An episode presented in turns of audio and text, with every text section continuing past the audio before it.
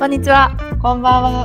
13時間の時差を超えても話したいことがあるわけで、へようこそ。この番組は東京に住む私よしちゃんとニューヨークに住むトシちゃんの議論好きな2人の女が13時間という時差があろうとも週に1回ただただ話す様子をただただ流す番組です。今日のテーマは女は幸せでなきゃいけないいけない VS 幸せになってはいけないい。けない。これさ、タイトル書いてくれたのトシちゃんだけどさ、まず幸せになったらいけないってどういうこと？幸せになってはいけないっていうのはこれだから小田急のさ、フェミサイドの話をしてたじゃない、うん。いつだったっけ？これ多分8月になってからだよね。その8月の頭に小田急線の車内で男性が犯人だね切りつけ事件を起こして、で幸せな女の人を見るのがあの嫌だでうん大量に女の人を殺せるから電車を狙いました。誰でもよかったみたいなね。誰でもよかった。でまあ要はその自分が不幸でその恨みつらみみたいな気持ちが男としての自分をスペックとかで測ったりする、うん女性に蔑まれてるっていうそのうん歪んだその見方から、なんていうの起こった感情と事件だったわけで、うんうん。ねそれはもう女子大生とかっていうのが刺された被害者ではいたんだけど幸せそうだから殺したいと思うようになったっていううんふうに言ってたんだよね、勝ち組女を殺したいみたいなことうんをうん。言って、まあこれってもうなんかヘイトクライムだしテロじゃん。ね。無差別だからテロじゃんね。でも、一番初めそれが本当リアルタイムで小田急線で起こった時に、女性憎悪の事件だっていうふうには報道されなかった、うん日本で。で、なんでそれをそういうふうに定義しなかったの？なんでそういう報道しないの？っていうのが、またメディアに対して問題になったりしたよね。メディアはそれを報道しないことの意味か、何のメリメリットがあるんだろう、メディアにとって、フェミサイド。不安煽らないとか、なんなんなんだろうあね。とかか、もしくは限定まだできないタイミングだったのかな？それももしかしたらあるかもしれないよね、本当は。確かになんか怒った時はみんながわーってさなんか騒いだ時はうん無差別みたいな感じで言ってたけど、そうそ一日とか経って女性を狙ったみたいなねう。。そうで、フェミサイドっていう言葉が、あの、うん日本の言葉だよね。あんまり海外で使わないから日本だと思うんだけど、私も知らなかったからねあの、言い方するんだ使ったりとか。いやなんかこれに関しては私はメディアが隠してたっていうか単純に時間差なのかなって思った。そうかもね、そうかもね。うん、でも、うんまあそういう見方もあるよね。もっと考えたのは女の人がメンタルヘルスとか自己肯定感上げようとか、そういう話はすごい最近よく聞くし女同士も話すしあの、ご自愛コンセプトだよね。自分をそうケア愛そうはいっぱいあるけど男の人で何にもないんだろうなと思ってそれもすごい辛くなって、うんそう30代40代とかになってさ褒められることもないだろうしさなんかちょっとスキンケアとかしたらなんだよみたいな。どうしたんだようんみたいな感じになるのかもしれないし、わかんないけど、うん男同士。なんか、そうだね。女の人はボディポジティブとか、なんかそういう新しい視点で生きていこうみたいな標語がみんなこう注目して自分の生活を向上していくためにあるけど、男の人は未だに古い価値観で、なんか、いい大学出て、いい、いい会社入って、いい給料もらってみたいな価値観にまだ縛られてる人は多いんだろうなって思って、そのケアがないとか、そこが変わらないから、その幸せな女が憎いんだろうなって思って。なるほどね。フェミサイドってごめん、さっき日本語じゃんって言ったけど、ちゃんと言葉としてあったみたいで、あの世界保健機関が 報告書とかで使ってるみたいなんだけど、うん。なんかイスラム圏の国とかまあねで、その男性が死んだらそのそうだよね。女性の配偶者も焼いて殺してしまえとかもしくはもっとデート DV 的な本当ドメスティックな、えっと、範疇で、うん。えっと、殺人そういう名誉殺人みたいなこと以外にもよくデートしてる相手が殺されるみたいなのとかをフェミサイドって読んだり。じゃあ別に女性だけを狙って大量にっていうよりかは、女女性だからっていう理由で殺人をするケースっていうことだね。確かに今よしちゃん言ってくれたみたいにすごい敵対するような言い方をわざとすると女性だからっていうことで蔑んだり弱い立場に追いやることで男性の自尊心を上げるっていうようなそうそうそうそう、それそれ。がなんかそのインドとかの名誉殺人とかあとなんか結婚においてお金がどうとかで殺すうんなんか慣習とかもあるみたいなんだけど、ちょっとよくわかんないまま言ってるけど、あの、そういうすごい現金な理由とか、まあ精神面ももちろんあるよね。自分がスペリア、あの、優れているってうん、いう、そのプルーフのために殺すみたいな。うん、上に立つためにね。そうだよね。あの、ある結果かなって思ってて。でも今男性のケアの話をしてくれたよね。マスキリニティのなんかステレオタイプみたいなね。私昨日だデートに行ったんだよね。うん、なんだけど、なんかその中華系のうん、人と、まあ、ちょっと年上の人とデートしててでやっぱり親がその人自分の親世代にしてはちょっと年上の親男性は30代なんだけどお父さんは70、うんえー何歳ですみたいな形でですごい男だからお金を稼ぐ仕事に就かなきゃいけないってめちゃくちゃ言われたって言ってて、うん。やっぱりそうだよなって思った。私はそう言われて育たなかったから、でも私も去年ぐらいに自分のお兄ちゃんと話してた時に、うん。まあ家族で話してたんだけど、なんか留学の話になって、で、なんか、あ、そんなこともあったよね、みたいななんか話したら、なんかさらっと、いいな、俺も留学行きたいとか行ってみたかったよって言われて、で、え、なんで？そう言われるとさ、言ってみたかった、言ってみたかった、そのボイスアウトすることさえさ、そうそうそう。でもそういうプレッシャーを感じてたらしい。やっぱり男は、まあ、長男だし、私が留学行きたいっていうのも初めから、ちっちゃい頃から知ってたから、自分は留学をせず、親、二人は留学はさせられないだろうから、うん、あーアサンプションだったんだ、全部その、気を使ってりしてたのかな？実。際行ってたかどうかも知らないし、実際そんなに行きたかったのかもわかんないけど、まあ、気を使って、長男だし、いい会社に入って、いいお給料をもらうべきだから、留学に行きたいとは言わなかったみたいな。うーん、なるほどね。まあ、そんな恨みつらみっぽくっていうよりかは、もっとジョーク、いいな、俺も、みたいな感じだったけど、それ言われて、あ、そういう考えあるんだと思って、私は1ミリも考えてこなくて、それを。なんかうん自分がこれやりたい、あれやりたい、ここに行きたい、これが来たい、みたいな私感じでも生きてきてしまったから、なるほどなと思って、なんかその長男プレッシャーとかもあるんだろうなと思った。私たちがうん知りもしない。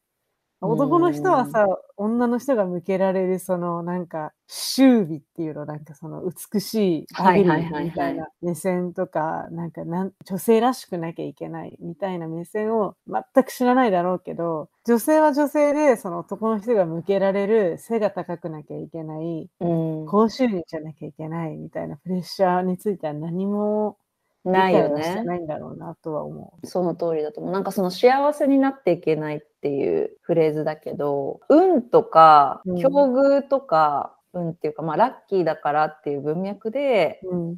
女性は今の例えば恵まれている環境だとしたらそれを得てるみたいなアサンプションちょっとあるよね男性と比べたらすごい強い見た目とかね。そう見た目とか、マンスプレーニングとかだってさ女性が無知、うん男性が女性に向かって知ってるかのように振る舞う、うんこれってこういうことなんだよっていう教える態度でコミュニケーションすること、マンスプレーニングっていうじゃない？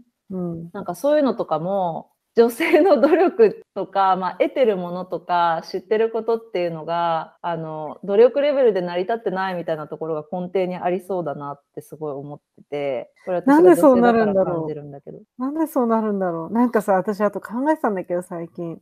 うんいや、好きがある女の人がモテるとかさ、うんうんうんうん好きがまあ大事とされてるじゃん。モテるっていう価値観も変だけど、なんか好きがあると、まあ恋愛関係とかに発展しやすいとかとよく言われるじゃん。だからさ犬と一緒すごいひどいこと言うね今から。犬って可愛いじゃん。可愛いけどそれって例えば自分がいないとダメっていうのが犬の中性的な態度から分かったりとかうん。あとやっぱさちょっとバカっぽく見えるじゃん。人間みたいなレベルでの言語化能力とかを人間が分かる形では有してないしうん。なんか人間から見たらバカで可愛いなみたいな。そういうところがなんかあると思うの。人間が犬をめでるのには。うん。ちょっとないかって思うのそういうところが。子供とかにはもちろんあるし、うん。女性にもないかって思う時ある。うん。あ天然る。ボケで可愛いなとか、うん。抜けててこれ、可愛いなこれってさ、アジア人特有のことなのかな？え、わかん欧ない。米でもなのかな？なんかさ、でも、すインディペンデントな女性がセクシーって全員が思ってるわけじゃないと思うではよ。ないよね。そそれメトロポリリタンな都市で発展した価値観じゃないかな。奥様は魔女とかさ、60年代とか70年代のドラマとか見てたら全然違うじゃん、やっぱり今と。まあ違うね。なんか好きがある人が、いや、好きを見つけるのがお前の仕事だろうとかって思っちゃう。どういうこと？どういうこと？な んでこれまた別の話でまた恋愛の話になるからまた別の話なんだけどインディペンデントで仕事を頑張っていて自分のやりたいことがあって意志がしっかりしている女性にも甘えたい時だって弱ってる時だってあるんですよ。うんんんそういう時にそのこの女性の好きを見つけるとか好きを見ることができるっていうことがあなたの役目でありあなたがすべきことでしょう。で人が癒せ、癒せ、人を癒す力みたいな話？そうそううんって思うんんからなんか、なんで見せてもらう好きを見せてもらう前提で話してるの？そっちみたいなことって思ったの。それも思うあんし。たを見つけなさいよって思っちゃったよね。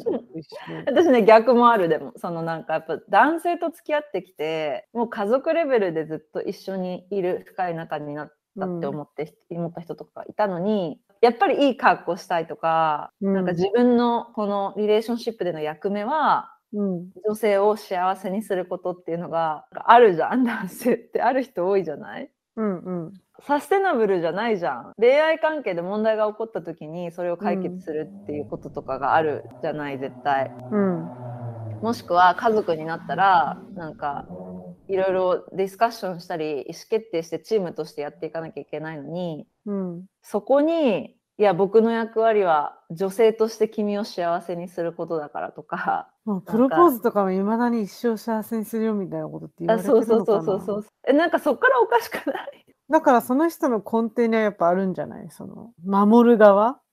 なんかだから人間対人間の関係性築くの難しくない？いやそれは本当にそう。人間対人間の関係性は難しいね。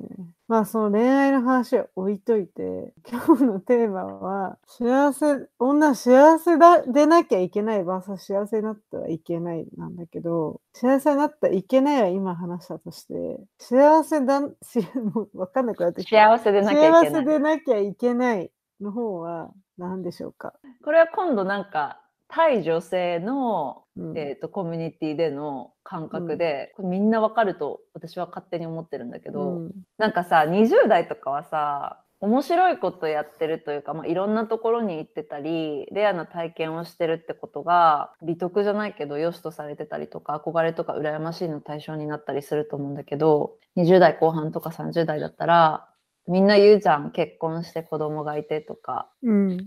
でなんかそういうあとさっき言ってた50愛コンセプトだよね。自分でメンタルヘルスとかセルフケアやってるみたいなことが憧れる的というか一種のスタンダードになってるじゃない？他人から認められているかみたいなそうそうそう。う、ん。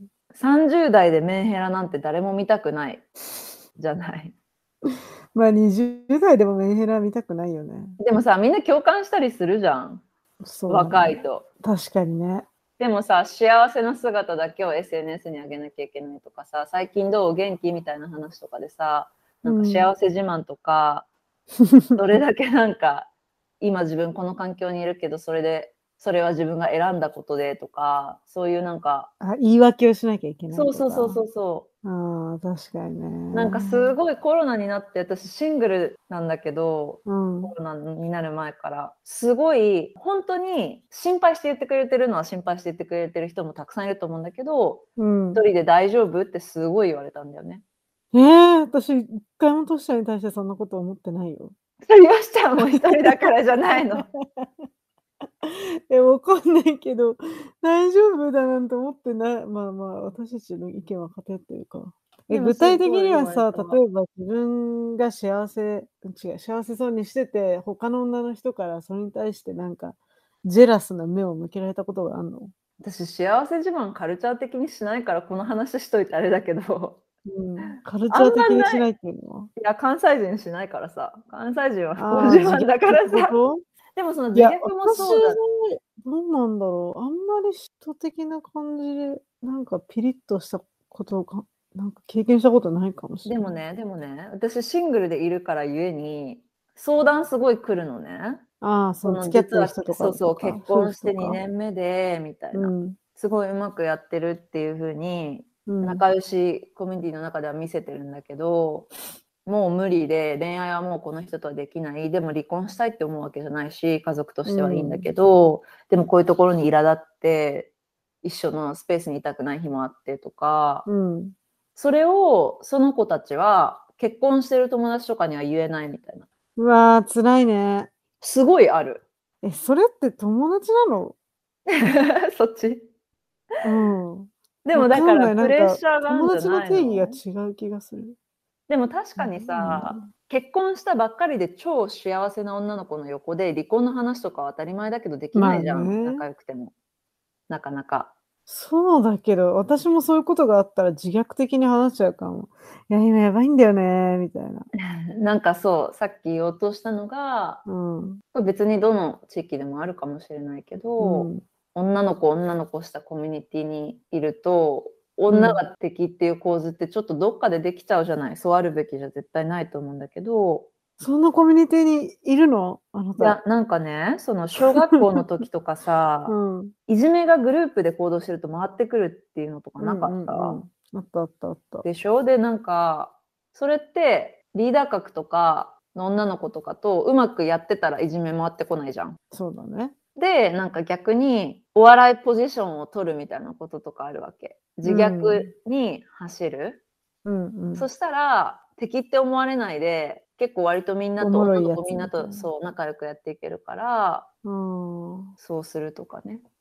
私、小中の時はそれできなかったけど、嫌なことすごい嫌だって、顔にもう出ちゃうタイプだった。うん前うんうんでも、なんか大人になってから、どんどん自虐がすごい上手くなっていって、うーん。なんか失恋だろうと、仕事の失敗だろうと、なんか嫌なことがあったり、なんか失敗したりした時に、自虐でそれを乗り越えてる自分がいて、なんか恋愛とかのなんかこう失敗を乗り越えるのって、もう自分が強くなるしかないっていうソリューションしか今のところ持ち合わせてなくて、それさ自虐さ自虐た、楽しい？辛い？いや、辛くなってくんのよ。話してる時は楽しいけど、話し終わった後に、ああ、何やってんだろう、みたいな夜がある。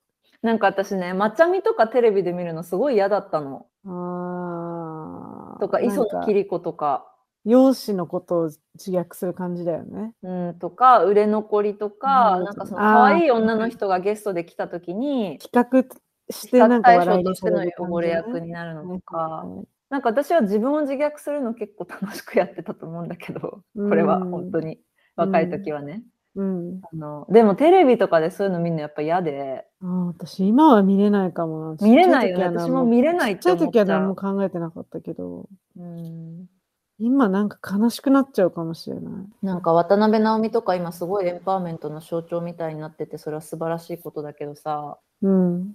絶対過去のバラエティとか探ったらそういうのあるよね。いや、あるだろうね。なんかう、ん傷つくこともいっぱいあるだろうね、そういう人だって。なんだろうね、強い、強いけどさ、その、強くなること、女が強くなることでしか、ソリューションがないのってすごい悲しいことじゃない？もちろん強いことに越したことはないんだけど、なんかね両方両方あると思うの強いも弱いもだからなんか女が面倒くさいのってそこだと思ってて、社会単位レベルであると幸せじゃなきゃいけないのよ親からも幸せであってほしいって願われるし、職場の人からもなんかうまくいってるって思われなきゃいけないとうんかいろいろあると思うんだけど、でも本当に友達の狭いレベルとかで見ると友達より幸せになっちゃいけないみたいなのもきっとあるじゃん。あるね。だからあ女のコミュ。ニティの中だと両方あると思ってて、うん。幸せでなきゃいけないし幸せになりすぎちゃいけないみたいなうん。さっき言ったその自分を自虐して笑いのポジショニングを取るっていうことは、幸せになりすぎちゃいけないことへのなんなんていうのあなたを精神的に不安にしませんよ私もこんな悪い話があるよっていうのを、対等ですよ、みたいなね。そうそうそ確かに。なんか無意識だけどやってるかもね、そういうこと。なんかこんないいことあったんだ、みたいな友達に話しつつ、なんかその話してる友達がなんか嫌なことあったら、いや、あるよ、そういうこと私も、うんうんうんみたいな感じで、その失敗談エピソードトークするみたいな。いや、そうだと思う。確かにあるね。なんか超無意識だったわ、それ。私だって、あるもん。そのネタとして抱えてる 人を励ます時の 自虐わ話かるとかあるわかるわかる。私1年で2回骨折しましたとかあるもん。あるもんね。そういうレベルでもあるよね。だから。あるある。そうだね。男の人も同じことあんのかな？気になるよね。うん。あんまなさそう。てか幸せアピールみたいな男の人しないもんね。女はするじゃん。幸せアピール。うんやっぱさ、個人的なことを開示しなきゃダメなんだよね。女友達との会話ってのは。パーソナルうんな確かに、確かに。話を開示しなきゃいけないんだよね。男同士は別に恋愛で、この間、初めてあの女の子とお泊まりしたんだけど、みたいな話しないもんね。しないんだろうね。まあ、する人もね、もちろんいるとは思うけど、いるとは思うけど女の人と比べたら全般的にきっとないよ、ね少な。そうだもん。あの、日本人男性かもしれないけど、うんうんうんうん。そうだね、そうだね。なるほどね。ね、これに対するなんかソリューションはないんだけど、ちょっとカルチャーとして変わっていく余地は多分あると思ってて、ありそなんかね、これ、あのバイリンガルニュースっていうポッドキャスト知ってる、う。うんうん。私、もう長年聞いてないけど、すごい聞いてる時期があって、うん。バイリンガルニュースっていうのは、バイリンガルの2人が日本語で片一方は喋ってもう片方は英語でずっと喋るっていうのを、えっと、やりつつ、ニューストピックについて触れていく番組なんだけど、なんかパーソナルな話とかもやっぱりちょっとあって、そのホストの一人のマミさんっていう人が結構不妊で悩んでた時期があって、うんまあ、その時期のこととかを話してるエピソードで、日本で不妊の情報とかをこうネットとかで調べようとすると、なんていうの、ブログとかのレベルで、この不妊治療法が効きました？っていうチップスの提供記事があるとするじゃん。うん。でなんか頭にディスクレーマーで、妊娠成功したから嫌な気分になる人は見ないでくださいみたいな。ディスクレーマーがあるんだって。そのなんていうの、モチベーションとしてはさ、マイナスからのスタートなんだね。そう、でもみんな不妊を解決したいからそういうの読んでるはずなのに、そういう嫌な気持ちをそれを見てしてしまう人がいるっていうところに配慮してるのがすごいなと思っちゃって、配慮してるっていうか、やばいね。でも言われたんだろうね。言われたからい書いてるんだろうね。でも結構みんな書くんだって、その界隈での情報提供。へえね。まあ、顕著かもね、でも。子供ができるできないってやっぱり一番最たるものなんじゃない？わかる。でもこれってすごい幸せになってはいけない VS 幸せじゃなきゃいけないの。うんエグザンプルだと思ってて、ネーシーのそのモチベとしてはこの問題解決したいからいろんな情報を集めてる人が多いわけじゃない、うんうんうん。きっと。うん。なのにやっぱり人間としては他の人が幸せになってると自分をその比較対象として下げすんじゃうからっていう気持ちに配慮してるっていうなんて細やかな配慮って思う評価する一面で なんかもしかしたらうん不幸比べというか他人もこんなに低いから大丈夫とか嫌なことがあった時に自分より不幸な人を探すとかなんかそういうカルチャーがうん。根付いてんのかなっていうのもちょっと想像しちゃった。でも、私結構映画とか、トゥルークライム系しか見れないんだ見れないっていうか、そればっか見てんだけど、うん。なんかそれは、自分はまだそこに、じゃない、みたいなのを感じたいから見てるのかもしれない。あーえっとサイコパスじゃないって。あ自分がサイコパスかどうかっていうかは、その、例えば、誘拐でなんとかなんとかなってとか、ああと、まあ、殺人事件でとか、そういう映画ばっか見ちゃうの。実際に起きた系。うんなるほどね。でも、それを、そればっか見てる理由としては、私はまだ大丈夫みたいな、ここまでじゃないみたいなのを、ちょっと安心したいから見てるのかもしれない。悪いことがあった時にねそうそうそう。うんうんうん。だからまあ結構常に見ちゃうんだけど、なんか自分と比較して、ここまで悪くない自分の状況みたいなのを安心したいから、ある意味現実逃避で見てるのかもしれない。なそれはまたちょっと違うけど、その女っていう軸ではないけど、うんうんうんうんそういうのはやっぱ人間の本性としてはあるんだろうねあるんだろうね。それはカルチャーとしてあるな。自分のことすごいラッキーだって思うもん。うん。でもそれって本当にラッキーかどうかは分かんないけど。あなんかそうでもしてなきゃ、なきゃそれぐらいそうだよそう、それぐらいのなんか私ラッキーだなって思えるぐらいの心意気がなきゃやっていけないよね、なんか仕事とか。うんなんかでも、あるよね。女の方がマウンティングとかすんのかな、やっぱ。わかんない。でもさ、他人と比べるのはみっともないとかって男の方があったりするのかな？わかんない男の人の方があんのかな？どうなんだろう。まあ、女の方が他人と比べている意識レベルでは、あんのかな？ある気がしちゃうけど。どうなんだろう男性のが競争社会とかって説もあるよ。コンペティティブって説もあるよね。んちょっと、なんか、ちょっと後でリサーチしよう。うん。気になる。すごいでもさ、よそはよそ、うちはうち、精神とかは地域でありそうだけどね。やっぱ都会のが人の持ってるものを見て、マテリアリスティックに競争するみたいなのはありそうじゃない？いや、田舎も強いよ。だってうちのおじさんさ、いちご農家なんだけどさ、うん。すんごいキラッキラのトラクター乗ってるし、田舎うんなのにクラウンとか乗って、バチバチに改造してる。るもん。そっか。多分それがステータスなんだと思う。そのそマテリアルの、ちょっって意味で言とすごったら、いビジュアライズしちゃった今。見たい。そうまあのマテリアルって意味で言ったら、東京とかは多分すごいいろんなものがあるから、うんうん。ある人は服、ある人は家、ある人は車みたいな。で、全部の人もいるっていう感じだけど、田舎になるともう車と家。うーん。なるほどね。だから何を持ってっていうのはあるかもしれないけど。うんうんうん。そういうのもあそうかもね。人と比べる時の物差しね。でも私なんかってもう絶対言わないけどね、この年で。なんかやめようって思った。いや、戦ってる。あ 言いたくない。言いたくないけど、心の中ではすごい思ってることもあるから、もう私はうん自己肯定感マジで、あのライフテーマだから、うんうんうん戦ってる。今でも。自己肯定感がさ、うん、高い時と低い時の差分って何なの？なんか、ちょっとしたことで、これさっきも考えてたんだけど、ちょうど。ちょっとしたことで、例えば、なんかどうでもいい人にマウンティング取られたりとかして、うん。なんか自己肯定感高い時は、クソ野郎とかって思うけど、なんか低い時は、なんか、え、なんでこんなことにイラってしてんだろう、私、みたいな。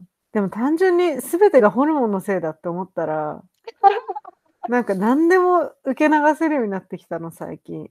全部ホルモンじゃんと思って。全部脳内物質と思ったら、もうお風呂入ったり、走ったりして、血流良くすれば、なんか流れてくかあら、みたいな。それ私もある。あの、イライラしたら運動するとか、うん。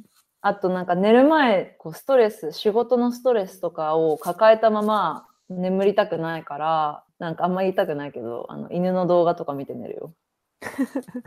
動画は見るよ、私も。ラッコとか見るし。ラッコとか見て寝る。アザラシの赤ちゃんとか 見るよ。それは見るよ。そうそう。え、でもそれがセルフケアだと思わない？うん。結局セはね、マネジメント？あと、スキンケア。ああ、わかるわかる。めっちゃこれはすごい同意できる。なんか私最近ね、自分がもし宗教を作ったら、どういう教義にするか、みたいなうんうんうん。のの、あの、10の自分のドグマを作ったの。